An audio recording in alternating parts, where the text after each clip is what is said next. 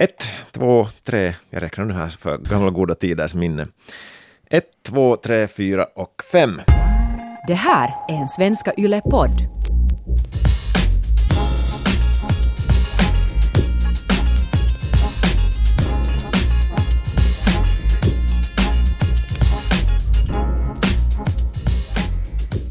Vad skulle The Doors ha sagt? This is the end. My only friend the end. Visst går den så ungefär? Sånt. Ja.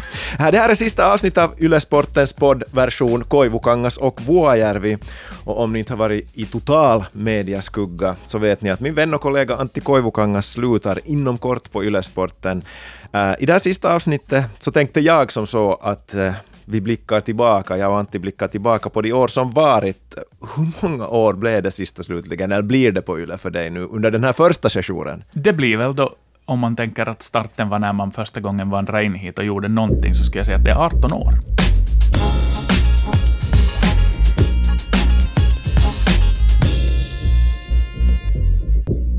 Detta är alltså Ylesportens podd, specialaren om åren som gått ur Antti Koivukangas synvinkel, också lite ur min synvinkel.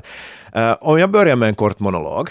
Jag minns då för, för 18 år sedan eh, då det arrangerades en frilanskurs i Yle Sportens regi här i Böle och det var också en del möten där, märkligt nog, i Yles bastukabinett nere i, i källaren.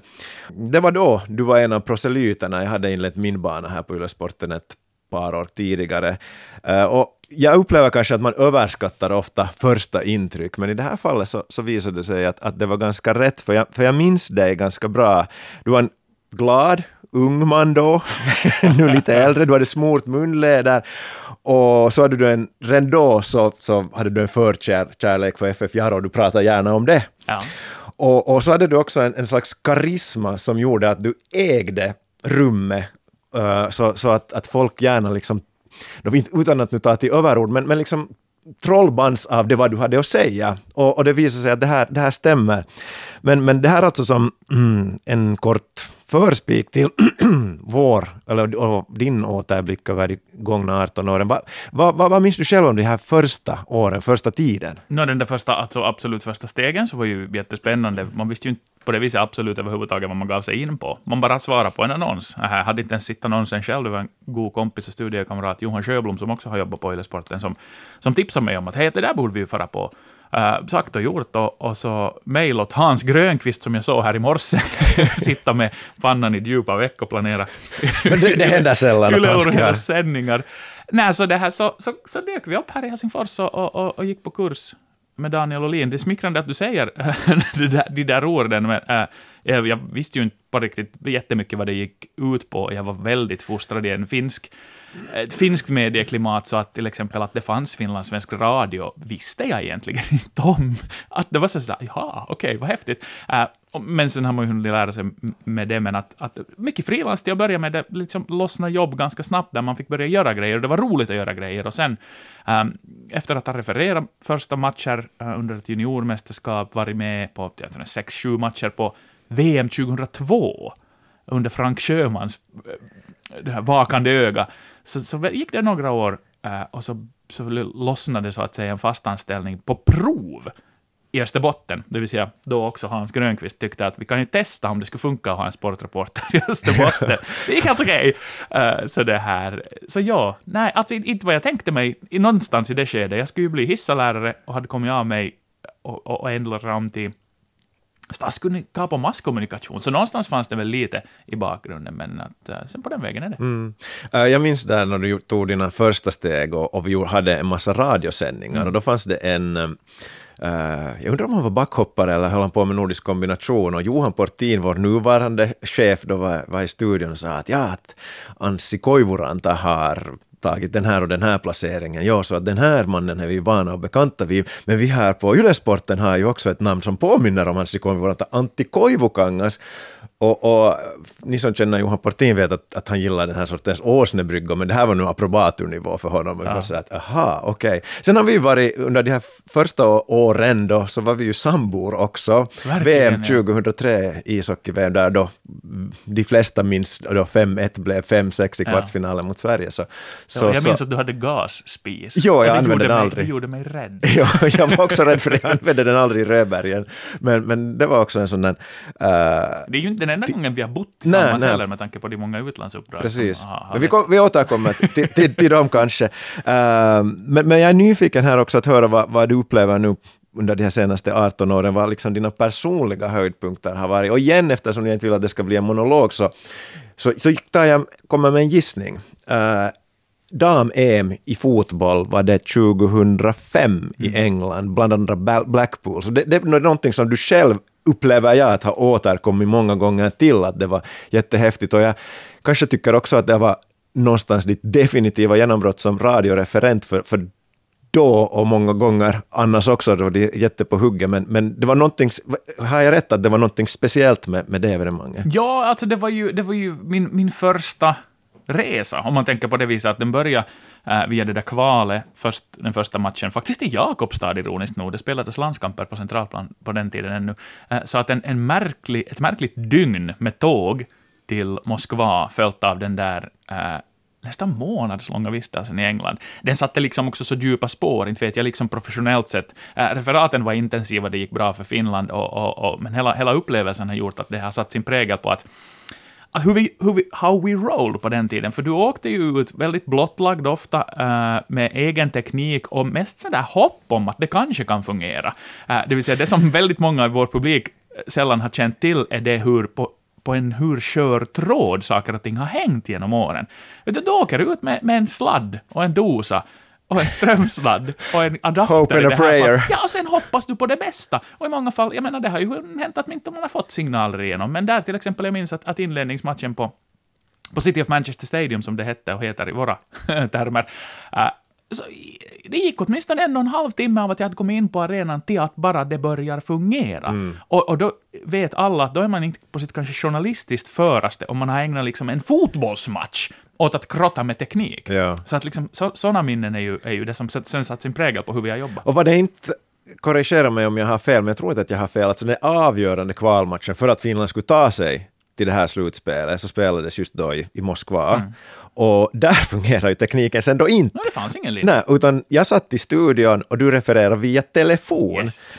Och, och, och, samtidigt så det säger en del om hur, hur medieklimatet har förändrats för att uh, Radio har vi lagt ner på ett sätt, mm, på svenska. Alla sätt. På alla sätt. Men, men då var det ganska unikt. Jag tror att vi var den enda kanalen i Finland som sände det och det var din skröpliga telefonlinje. Ja. Men, men jag har hört senare då av, av sådana som var i nära det här damlandslaget att, att de följde med, de ja. lyssnade. Ja, men det var den enda möjligheten Precis. att ta del av det. Så det är sant. Ja, ja nej, alltså det, var, det, var, det var fascinerande. Det där gick två timmar åt att tillsammans med några ryska funktionärer söka efter någonting som ett telebolag hade lovat att skulle finnas, som inte fanns. Nej. Så det är liksom frustrationen där också. Sen gick det ju vägen och, och, och allt det där. Men att ja, en, det är naturligtvis en personlig höjdpunkt just för att det var en sån där kick-off. Sen finns det mycket roligt längs med vägen som man har fått göra som har gått i, i snarlika banor. Uh, och mycket har handlat om damfotboll för min egen del. Det har legat väldigt, väldigt nära hjärtat. Men, men sen också helt utanför sporten så var det ju skitkul att göra, göra ett par slottsbalssändningar sändningar mm. äh, med helt nya människor och helt annorlunda agenda. Äh, men överhuvudtaget så är ju nog höjdpunkterna oftast, precis som nu när jag sitter här i studion, så lyser en röd lampa framför mig, även om detta går på band. Så det finns jättelite som slår den där direktsändningskänslan. Mm. Mm. Och också på sätt och vis den där känslan när lampan slocknar. Mm. Det vill säga när du har tömt ur dig helt och gjort en, en gedigen insats och upplever att nu har, nu har, nu har någonting hänt äh, som jag har kunnat bidra till, till helhetsupplevelsen. Och sen, sen liksom tacka för sig och gå vidare. Så att det, det liksom, livesändningar har nog varit höjdpunkten. Jag tycker mm. om att skriva feature, jag tycker om att mm. göra bandade sändningar, men, men live är live. Mm. Ja, du, du, kommer in nu på det som jag tänkte att vi sen avslutar det hela med, att hur vårt jobb har förändrats under de här årens lopp. Men, men det har ju också blivit uh, livesändningar och, och då, vi har varit inne på det, alltså de här stora evenemangen och, och, mm. och, annat sånt, så finns där några höjdpunkter som har varit utöver de övriga, förutom då den här dam-EM 2005? No, jag, jag, tyck, jag älskar ju radio, mm. fortfarande. Det är min första kärlek och egentligen sådär etermedialt min enda kärlek, så att, att nu är det ju svårslaget, äh, de här, äh, säg nu våra OS-sändningar live, radio, extrem när det begav sig Aten, Turin mm. och Peking och sen också ännu uh, London Calling, mm. som var otroligt roligt att göra som en sån där, uh, en, ett återupplivande av, av en gammal konstform. Uh, det händer på många fronter. Det är flödesradio med musik, det finns en substans, det finns en nerv. det var nog kanske det som jag gillar mest att göra. Och ja. framförallt då kanske just Peking och London, de, de sändningarna mm. när vi på sätt och vis hade förfinat produkten och du jobbar med ett team, du har ljudteknikerna med dig, liksom, det finns en, en strävan att göra någonting väldigt bra och vara då förstås lyssnarens ögon, öron, näsa, mun, allting. Du förmedlar det som händer och du gör det i direktsändningen. Ja, alltså det är ju otroligt spännande. Att, mm. och, och överlag då vi hade snarlika sändningar, då, då, liksom, det vill säga live, och vi hade reportrar på plats i den här vardagslunken, mm. extremsporten och, och, och, mm. till en viss grad vegasporten där sen senare, så de var ändå ganska korta yeah. och, och, du kunde förbereda dig flera timmar. Mm. Men, men OS, det är så intensivt och det är ofta sömnbrist, så du kommer till studion kanske den där timmen före ja. du hinner göra ett, ett någorlunda tanke i huvudet du om att, att det här händer då och då och då. Men, men det är egentligen bara att trycka på den röda knappen, öppna micken och sen leva i nuet. Och, och, nu är det ju svårslaget det där med, med direktsändning, mm. för att uh, du vet aldrig vad som kommer att hända. Du vet aldrig vad du själv ens säger. Nej om tio sekunder eller om, om en minut eller tio minuter eller om, om, flera timmar. Hur orkar du? När ska man gå och kissa? När ska man äta? Bra grundfrågor. Ja, The ja. basics. Men sen för att, för att lite gå på ett sidospår så, så vi har ju varit på flera OS tillsammans, så jag vet inte om du upplever samma sak som jag, att fått en viss aversion. Jag älskar liksom konceptet olympiska spel, att, att den idrottseliten samlas vart fjärde år.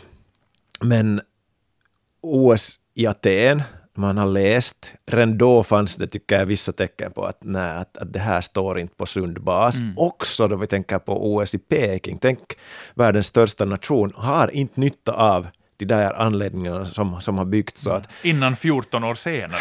ja, precis. Så att någonting borde göras där och där kanske vi som, som journalister också borde syna det ännu noggrannare och, och betona det att är det här sunt, att det finns ju nog orter i världen där man kan arrangera. London var nu ett någorlunda exempel ja. på att det fanns många faciliteter och, och, infrastrukturen var byggd med metro och så vidare och, och det var någorlunda lätt att ta sig från plats A till B. Så att den här sortens städer tycker jag ska få arrangera OS. Jo, jo, alltså UK har ju velat ta det i en mer hållbar riktning. No, har, ju gått, det... har ju gått ut med det, det vill säga vill, har en, visar en intention. Jag vet att vad du kommer att säga, ja. det vill säga att det är, det är ganska så korrupt och... och, och Nej, men det är för på grund av att, att det finns ändå en, en, den här inställningen blir mer och mer allmän mm. och om uh, eh, IOK får en, en, ett sämre rykte så blir ju värdet på produkten lägre, sponsorer är inte intresserade att befatta sig med det. Mm. Så att, så att, men det finns mycket att jobba där. Jo, jo men jag vill bara åberopa den tiden när Finland senast försökte faktiskt genuint och ärligt jaga ett OS-värdskap, eh, 06. Och det gick mästerskapet i Turin. Eh, och den plattform som Finland sökte mästerskapet på då, det vill säga de värden mm. och de grejer man poängterar mm. där. När man läser dem idag och dessutom läser kommentarerna mm. efteråt, de, de bittra förstås äh, i förlustens stund sagda kommentarerna där, där andemeningen var den att, att, att IOK var inte redo för en sån här agenda mm. ännu. Äh, det är de nu. Det vill säga mycket av det som Finland betonar då, det vill säga äh, små avstånd, hållbarhet, äh, befintliga utövande platser, det lite rimmar med det här stockholmska projektet som mm. de har på gång nu. Så, så där var Finland lite före sin tid. Äh, mm. För, för, sen hade ju med Sochi som värsta exempel äh, gjorts OS helt på, på bara pengarnas villkor. Mm. Men, men det om det, uh, du har varit inne på det här med, med att uh, vi åkte ut ibland som reportrar framför att det skulle kommenteras på ganska lösa voliner. Mm. Så, så nu är det ju så att det här jobbet som sportreporter inte är och inte alltid varit så där jätteglamoröst. För att, som du var inne på, man är ju också ljudtekniker. Och, Mm. och du myntar ju begreppet Raxila-kabeln. Bland annat. Bland annat. och, och ja, vad handlar det om? Nej, det var en lång jäkla... eh, Jag minns inte vad det heter, den där sladden. Men ISDN, en, va? Nej, alltså en, en, en datasladd. Ja. Eh, som, som helt enkelt, som jag köpte då på telefonbolaget eh, i, i Vasa för att vara beredd på alla egentligheter. Och den kom ju ganska ofta i bruk. I Raxila Mm. handlade det helt enkelt bara om att vi egentligen inte hade någon plats att referera på. Vilket ju var fallet på ganska många Mm. andra ställen också. Vi var alltid ett bihang. Eh, vi gjorde våra sändningar på de andras villkor, ofta A. TV, B. Finska radion, C. Lokalradion och i värsta fall ännu någon annan. Så att det var nog man så lågt nere i näringskedjan att man fick vara beredd på det mesta. Och, och, och det har ju lett till att man, har- man har gjort jobbet från, under ganska svåra förhållanden, Ja. stående, äh, skymd sikt äh, och allt sånt här. Och också det faktum då att det finns exempel, jag tror det var uh, Baku 2007, när, när min tid gick åt att försöka förhandla in svenska Yle på, på en satellitljudkanal. Det fanns fyra ljudspår där och jag hävdade i sten åt dem. Och jag kan inte förstå hur jag kan föra en sån diskussion över att hur, hur när man monoterar ljudkanaler, det vill säga att man sammanför stereokanaler på en kanal, och så lämnar det ett spår ledigt där. Det går, trust me, det går. Och har en kille i Berlin i telefonen och en annan ukrainare framför mig i Baku och försöker få hela det här att gå ihop. Och sen sist och slutligen får besked att det inte går.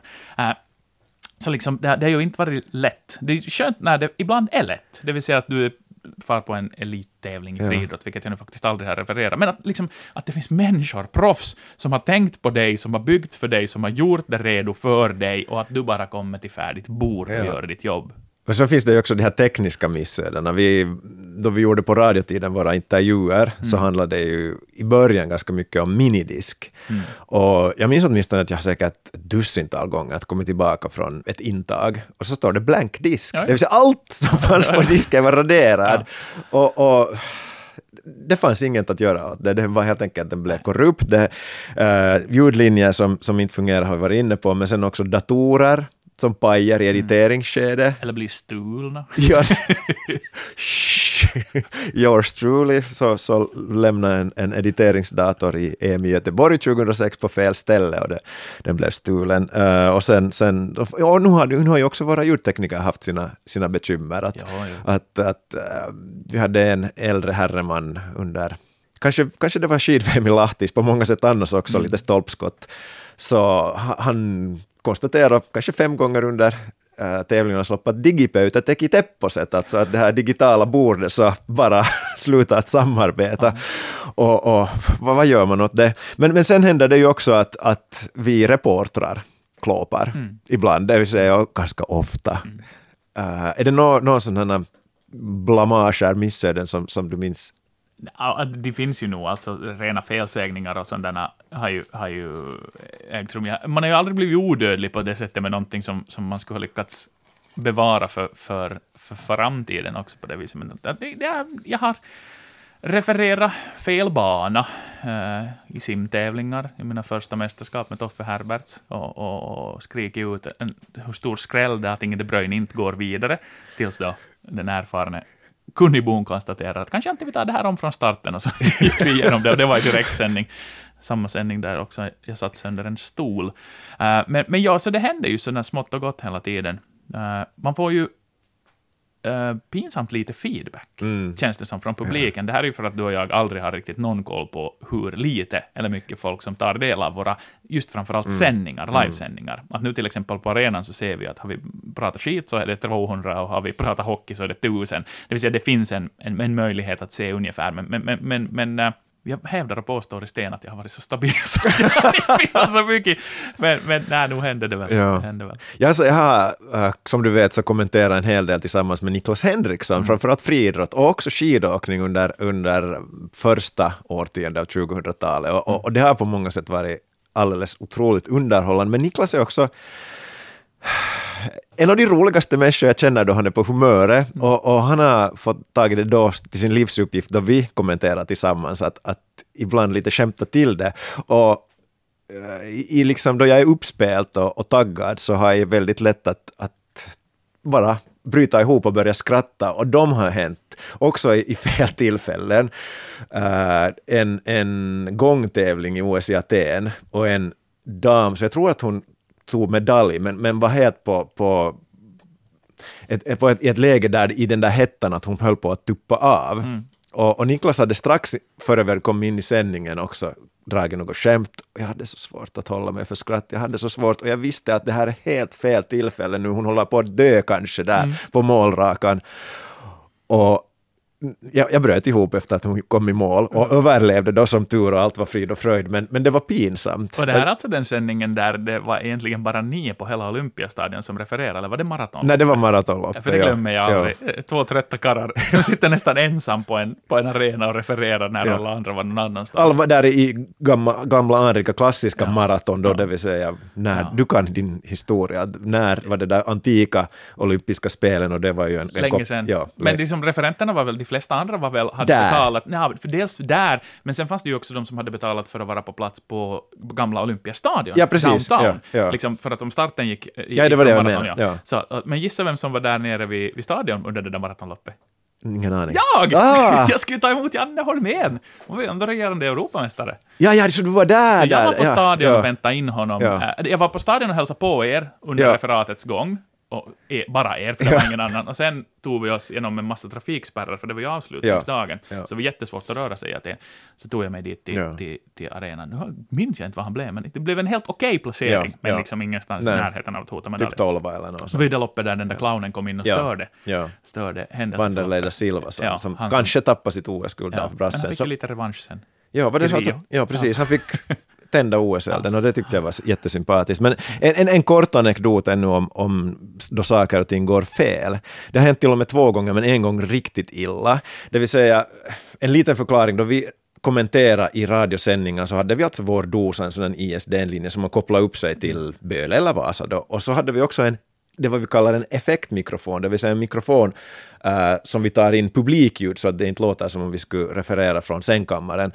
Och i Myllykoski så hade jag placerat den där eh, mikrofonen lite tokigt. Den var mm, strax under en äldre herreman som var aningen påstruken och stup i kvarten ropade ja, obsceniteter. Och en gång kom det in i sändningen, men jag tror att jag pratade samtidigt som jag inte hörde, men att också strax innan jag fick ordet en annan gång så var det så här ”Tungen nyt pillisinne!” Och ni vet vart det här är på väg. Och att leva med den där känslan att okej, det här det kan komma vad som helst nu, högljutt, samtidigt som man inte vill skruva ner den där effektljuden helt till noll heller, så, så det var lite kämpigt.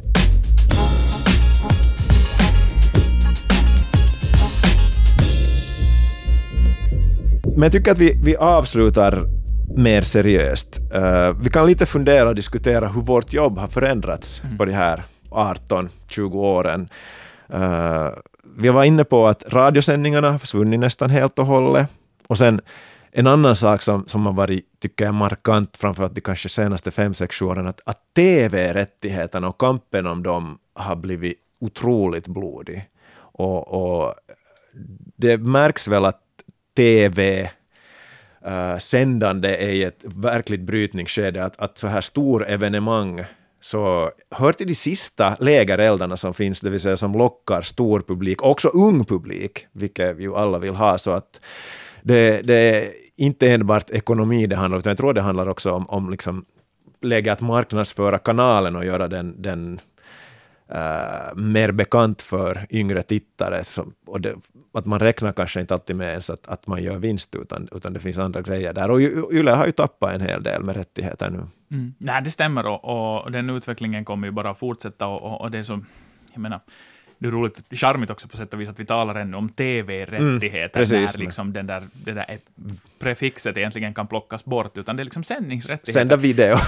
Sända rörlig bild, för att jag menar, äh, köper du en serie så har du ju hela paletten att bjuda på. Du lägger alla matcher ut och du har signaler där och sen är det bara att välja och vraka. Och själv som konsument jublar jag ju. Jag är ju glad och nöjd. Mm. Ja. Äh, fick under fjolåret till exempel då liksom följa med Villas matcher, har kunnat sitta i, i Rio under förmiddagen och titta på Jarro spela mot EIF och, och sådär. Så att, att, Mm. Jag kan att, se på Dolphins varje Exakt. match live. det vill säga utvecklingen är ju på det viset på väg åt eh, rätt håll, men samtidigt så ska du, gå, du ska vara ganska stadd i kassa för att kunna eh, förse dig med en palett som idrottsintresserad Mm. av att faktiskt kunna känna att du, du är relevant. Uh, klart det finns fulstreamar att, att liksom gå Ja. på, men det är så frustrerande. Ja. Jag vet inte om du har läst nyaste avsnittet, av- eller nyaste avsnittet, si, man är in där, nyaste numret av Offside. Nej. Där en av redaktörerna, jag minns inte vilken av de här fantastiska skribenterna det är som skriver om det här faktum, hur svårt det är när man ska ägna sig åt att söka den där fulstreamen och få det att funka, att liksom hur energikrävande och frustrerande det är och hur man då gladeligen kanske konsumerar då istället för att få det man vill ha. Men, eh, men i grund och botten så, jag kom ju in som radioreporter, det gjorde du också. Det vill säga explicit radioreporter. Vi var så pass separerade inom verksamheten så att vår uppgift när vi började var att vara reportrar på ett radioprogram. Och den evolutionen, när sen först rörlig bild, men också bild och så otroligt stark text till eh, de finlandssvenska övriga mediernas, sto- mediernas stora frustration, har kommit in i bilden, så, så arbetsbilden har ju ändrat jättemycket. Och eh, det har ju ofta nog gått i den riktningen också, att, att eh, resurserna kanske inte har växt i den takt som arbetsbördan har ökat, vilket betyder att du och jag gör otroligt många jobb parallellt. Du Och är och fär, färre gånger kanske ute på fältet och det är Exakt. kanske det jag saknar mest. Ja, så att, liksom, att, att den utvecklingen någonstans kan jag väl tänka också, och helt ärligt säga att ligger lite i grunden för det beslut jag har fattat, det vill säga att, att jag har gjort mitt... eh, I had a good run. Det vill säga, bara det som vi har ordat om här under den här snart halvtimmen bekräftar ju det att, att vilken ynnest det har varit att få, få jobba med det här, få betalt för det som folk betalar för. Eh, det är vansinnigt. Eh, men när kvällsjobben och helgjobben har hållits konstanta, det vill säga det är mycket kvällar och helger, men det inte fylls med relevant innehåll som ger mig så mycket kicks i min arbetsvardag. Så då var det lätt att fatta det där beslutet. Men eh, det är en fantastisk bransch fortsättningsvis, om du hittar rätt i den. Om du hittar det du gillar, det du får göra det du, du gillar att syssla med. Det finns till exempel, om man tänker på finskspråkiga kollegor, det finns jättemycket att referera för tillfället i Finland. Att, att du och jag som referenter har en jätteliten bit kvar av kakan. Men, men ta till exempel de här stora bolagen, så nu finns det här sändningsminuter. Hoho. Mm. Jo, sen har, det, har ju utvecklingen lett till det också att, att uh, nå, åtminstone vi på Ylesport, men jag tror det här är ganska allmänt generellt över, över Finland, att, att det som kommenteras så görs ju mer eller mindre allting off-tube, det vill säga från en tv-skärm. Och och det, det kan jag köpa, att, att jag tycker att, säg då det handlar om eller vissa grenar så, så det är nog inte så stor skillnad, Nej. ärligt talat, att vara på plats eller göra via en, via en tv-skärm, för du ser inte idrottarna ändå bara en bråkdel av tiden, så att, så att närvaro via reportrar på plats som gör eh, inslag och sånt, det tycker jag att man ska satsa på, men sen att, att, att kommentera off-tube så tycker jag att det är, är helt fine. Men, men nu har det ju samtidigt varit otroligt fascinerande utveckling att få vara med om från första parkett det här med, med allt med webben. För jag är så gammal att då jag började studera vid Åbo Akademi så, så var webben en, liksom en, en liten bisats. Och att bara att få e-postadress abo.fi, det vill säga universitetets e-poster, så måste man gå med en skriftlig anhållan till institutionsföreståndaren. Sen först så godkändes den här äh, ens egen e-postadress. Så att tänk det från, från mitten av 90-talet till, till 2019, vad allt webben har inneburit. Så att jag tror ju inte att den här utvecklingen kommer att bromsa upp, den kommer att fortsätta på samma sätt. Och vi vet, jag vet inte, det finns smartare människor som, som kan säga vad som ko- kommer att hända, men, men utvecklingen kommer att fortsätta lika snabbt också i fortsättningen. Ja, men så är det ju. Jag menar, alla de här utvecklingarna, jag tänkte säga drabbar, men alltså syns ju också i det sättet på vilket vi konsumerar idrott, det vill säga alla de kameror som finns att tillgå, alla VAR-granskningar, men också den här närvaron, till exempel att, att under matcher så är du i omklädningsrummet och du har mickade spelare och liksom den där upplevelsen, den där totalupplevelsen av idrott blir, blir så fokuserad på den där konsumenten där hemma att, att äh, någonstans skulle man ju vilja slå ett slag för den på ort och ställe upplevda idrotten där du, liksom, där, du, där du sitter nära den där karln som svär och hör det och upplever det själv och liksom får, får en känsla för, för, för, för vad sporten i sin, i sin ädlaste form sen är. Men att, äh, nej, eh, Uh, abo.fi hade jag också. Jag har också haft yle.fi ganska länge, eh, men, men nu kommer jag då få ett annat suffix. Eh, och det är också spännande på sitt sätt att liksom tänka som hur en stark del av ens identitet det här har varit. Det vill säga, det har varit så mycket mer än ett jobb. Och, och när jag möts av människor ute eh, i, i svensk Finland, och framförallt uppe i Österbotten, så är man ju på det viset yle-anti. På sätt och vis, kan jag tycka, eftersom jag, det här är kanske lite konstigt att säga, men i, grund och botten är jag en lite människoskygg person. Samma jag. Att det liksom, jag tycker Ja. egentligen inte om människor. Vilket är liksom lite krasst att säga. Ja. Så det, någonting jag ser fram emot är en, en, en, en känsla av att, att få vara mig själv. Mm. Och inte alltid uh, ha den där logon i pannan, om man säger så. För att det, det, det kostar också. Mm. Men nu vet jag att de ränderna kommer inte att gå ut sådär på nolltid, utan Nej, att du gud. kommer länge att vara Yle. Ja, plus att jag menar, jag, i mitt, eh, också i mitt yllejobb, men också i mitt framtida jobb, så, så har jag ju andra uppdrag som gör att jag, jag syns och tar plats i det offentliga rummet. Eh, och det här står igen lite i kontrast till det jag säger, att jag grund och botten har lite svårt för människor. Eh, men så ja, det är klart att man, man är framme. Jag vet till exempel att jag stöter ofta på Lalle Broberg i Österbotten. Han är jättemycket ute på många evenemang och en, en härlig Han tycker väl om människor. Ja, han tycker nog om människor. Men, men också för hans del. Tänk hur länge sedan det är vi jobbade med Lalle. Uh, OS i Turin hade vi med Lalle som, som längd och, jag tror skidskyttereferent. Och, och hade gjort en, en jättelång fin karriär på Yle gjort väldigt mycket för Yle. Och nu är han också där någonstans fortsättningsvis. Kai Kunnas kommer för Mm. evigt att vara att stämplad av framförallt också svenska Yle. att Det är du som är från Sportmagasinet! Och man har lagt ner programmet redan sedan en god tid tillbaka. Så ränderna går ju liksom aldrig ur.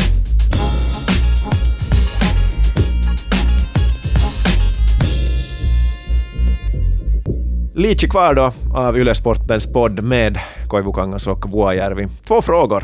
Där börjar Yes. Eh, det är drafttider, sommar. Och eh, nu är du 19 år gammal. En oerhört stor hockeytalang. Och du har varit på combine, du har blivit scoutad. De vill ha dig. Någon vill ha dig. Men nu ska du välja. Var skulle du vilja jaga din NHL-dröm i dagsläget? Vilken klubb? Du får tänka antingen hjärta eller hjärna praktiskt eller sådär möjlighetsmässigt. Men vart skulle du vilja landa i en draft på midsommarveckoslutet? Nå, först då jag såg den här, det här är det enda vi hade ungefär manus på, så, så tänkte jag inte ens NHL, utan jag skulle ha tänkt NFL, och då skulle jag ha tänkt med hjärnan, nej, med hjärta förstås, och, valt Miami Dolphins. Jag tror att, att de här är, eh, är på väg mot en usel säsong, de får sedan eh, uh, drafta quarterbacken Tua Tanga Waiola, som kommer att vara en sån här generational quarterback, och det blir fina, fina år i Miami. Men när du nu nämner NHL, så, så nu är det ju svårt att se förbi det var Carolina Hurricanes här på gång. Det tycker jag faktiskt. Men väl Du skulle kunna leva med att hamna i rally. Ja, jag tror att, jag tror att det är en under... Alltså, de här Carolinas är sådär... Uh, nu finns det mycket rednecks där, men jag tror att det... Uh, klimatet är ganska trevligt. Jag tror att, att... Eller jag vet att folk där är jättegästvänliga och, och, och, och stämningen i arenan verkar vara numera alldeles förträfflig. Men nu ska jag ju ändå välja förstås med hjärta och säga New York Islanders, och som också tycker jag har bra eh, prospects på kommande och, och bra tränare i Barry Trotz, en GM som har gjort det tidigare i Lula Moriello, så jag återvänder till, till New York och väljer Islanders förstås. östkusten hur som helst, det är Ja, liksom dit ja. du ska landa. Ja. Eh, jag kallade på det här en stund och, och, och eh, gick nog på location, location, location och tänkte att, att, att jag, jag vill tillbaka till, till Vancouver. Mm. Så liksom jag tänkte att Canucks får drafta mig, eh, Elias Pettersson kommer att göra Du har stora släkting, saker. nej vi har jo, jo. Jakobstads, inte släktingar, men de, det finns ju Jakobstads Jag har, liksom rötter jag där. har tre kusiner Ja, och. Jake Virtanen. ja, ja, okej. han också. Det tänkte jag inte på. Men, ja, men dit, till, till Vancouver tänkte jag att jag skulle landa äh, via den draften, Ja. faktiskt. Men det är roligt att du säger den där Carolina Rednecks, för att jag lyssnar just nu på en Civil War podcast på Spotify i 284 delar. De har börjat på 2012 och jag är på del 7 nu och man inser ju nog där redan under alla de här upptakten till det mexikanska kriget som sagt, det där gänget dit i Carolina nu. Så att det här, lycka till. Eh, vi har talat om damfotboll och det är det vad vi, du och jag håller på med, det vill säga VM, och jag tänkte att, att det är ganska passligt att ha sista frågan om och kring det. Eh, två, om, då vi bandar det här så har två omgångar av gruppspelet spelats. Eh, väldigt subjektiv fråga. Vilken spelare i VM-turneringen tycker du har varit mest underhållande, mest sevärd så här långt? Mm, jag tror, eller jag, jag tror heller, jag vet ju att jag gillar att följa med vad målvakterna gör. Eh, så, så det här, I, I like how you think. Kristin Endler eh, för, eh, för Chiles del. Mm. Man visste att hon var en stor målvakt redan före den här turneringen, men hennes prestationer har ju nog bekräftat det, Ja. att, att, att de har tänkt rätt där i Frankrike när de har värvat henne. Så hon, hon för mig av, av målvakterna. Sen, Ja. sen gillar jag det som Elin Rubensson gör på innermittfältet för Sverige. Eh, bara liksom Mm. hur, hon står så otroligt rätt i alla lägen och, och, ganska kort eh, men, men ändå kraftig och, och, och bra på att fördela bollar där, kommer ju liksom att bli ännu viktigare med tanke på att Caroline Seger är på väg ut ur landslaget. Så Mm. Rubensson som, som arvtagare där. Så att de två, själv. Mm. Eh, det blir ju då så, tycker jag, att, att man ändå har bättre fokus på de matcher man har kommenterat. Och jag poängterar ju att det här är subjektivt. Så, men, men jag har inte gjort Chile, men, men det var Christian Endler gjorde. Så har jag henne på, på tredje plats. Men jag är också jätteimponerad av Argentinas målvakt Vanina Correa. Att hon har det där, äger sitt straffområde på ett sätt som jag inte hade trott. Och, och jag kan ju ärligt säga att inte hade jag blykoll på Argentinas damlandslag före den här VM-turneringen, läste mig på och där hette det eh, till exempel den här Football Analysis-sajten som, Ja. som, som verkligen gör ett gediget jobb att, att hon är nog inte riktigt en VM-målvakt. Och det här sa jag ju sen som, som ett faktum inför min match senast då Argentina höll England i ett skruvstäd. Och hon var ju alldeles bländande, så att, så att hon är nummer två. Men sen, sen har jag gjort Italien och Barbara Bonansea. Ja. Jag tycker att hon är så otroligt just det vad jag är ute efter, sevärd, avig, hela tiden farlig, gör rätt löpningar och har avgjort matcher. Så Bonansea är mitt svar och i och med det så är vi i mål. Ja, du vill inte att vi ska gissa, här gissa, eller säga vem som vinner VM nu då, med tanke av Det kan vi på göra. här två, två. Det är en, en, tredje, en bonusfråga. För den hette ju tre frågor den här Mm, tiden, precis. när podden föddes. Ja. Eh, måste jag börja då? Ja. Shit. Nej, jag kan börja också. Jag säger USA. Jag säger att USA efter det här 13-0 och den kritik som jag tycker är helt uh, rättvis, om man fick över att man jublar så där onödigt mycket över, över 7 må- 7-0 mål och 8-0 mål och 12-0 mål och så vidare. Så då, då fick de en, en chip on their shoulder, det vill säga att nu är det vi mot resten av världen. Och USA har ju nu ett så otroligt gediget lag, så jag säger USA. Okej, då håller jag fast vid mitt ursprungstips och säger Frankrike. Eh, och eh, det här får vi veta ganska tidigt. Rimligtvis hur det kommer att gå, vem av oss som får rätt, eftersom de är predestinerade att hamna mot varandra redan i kvartsfinal. Men jag tror faktiskt på Frankrike. Bredden och hemmastödet bär dem så otroligt långt fram. Och sen den där defensiven, eh, du skojar inte bort de där fyra tjejerna mot, även om det skulle komma vem som helst från, från, från USAs sida. Så Carly Lloyd må göra ännu mål i två raka matcher, men sen i kvarten så gör hon inte längre. Men Alex Morgan rakar nu in Ja, en ball eller så vidare. Men nu är vi väl i mål? Nu är vi i mål. Ja, det har varit en ynnest. Det har varit trevligt. Det har varit, varit tack till alla som har lyssnat. Ja, det var, blev 63 avsnitt. Ja, eh, och Ylesportens podd i någon form återuppstår efter sommaren. Så jag själv kommer att trycka på subscribe-knappen, vilket jag ju i och för sig redan har gjort tidigare, och ser fram emot att, att höra vad ni hittar på sen till hösten.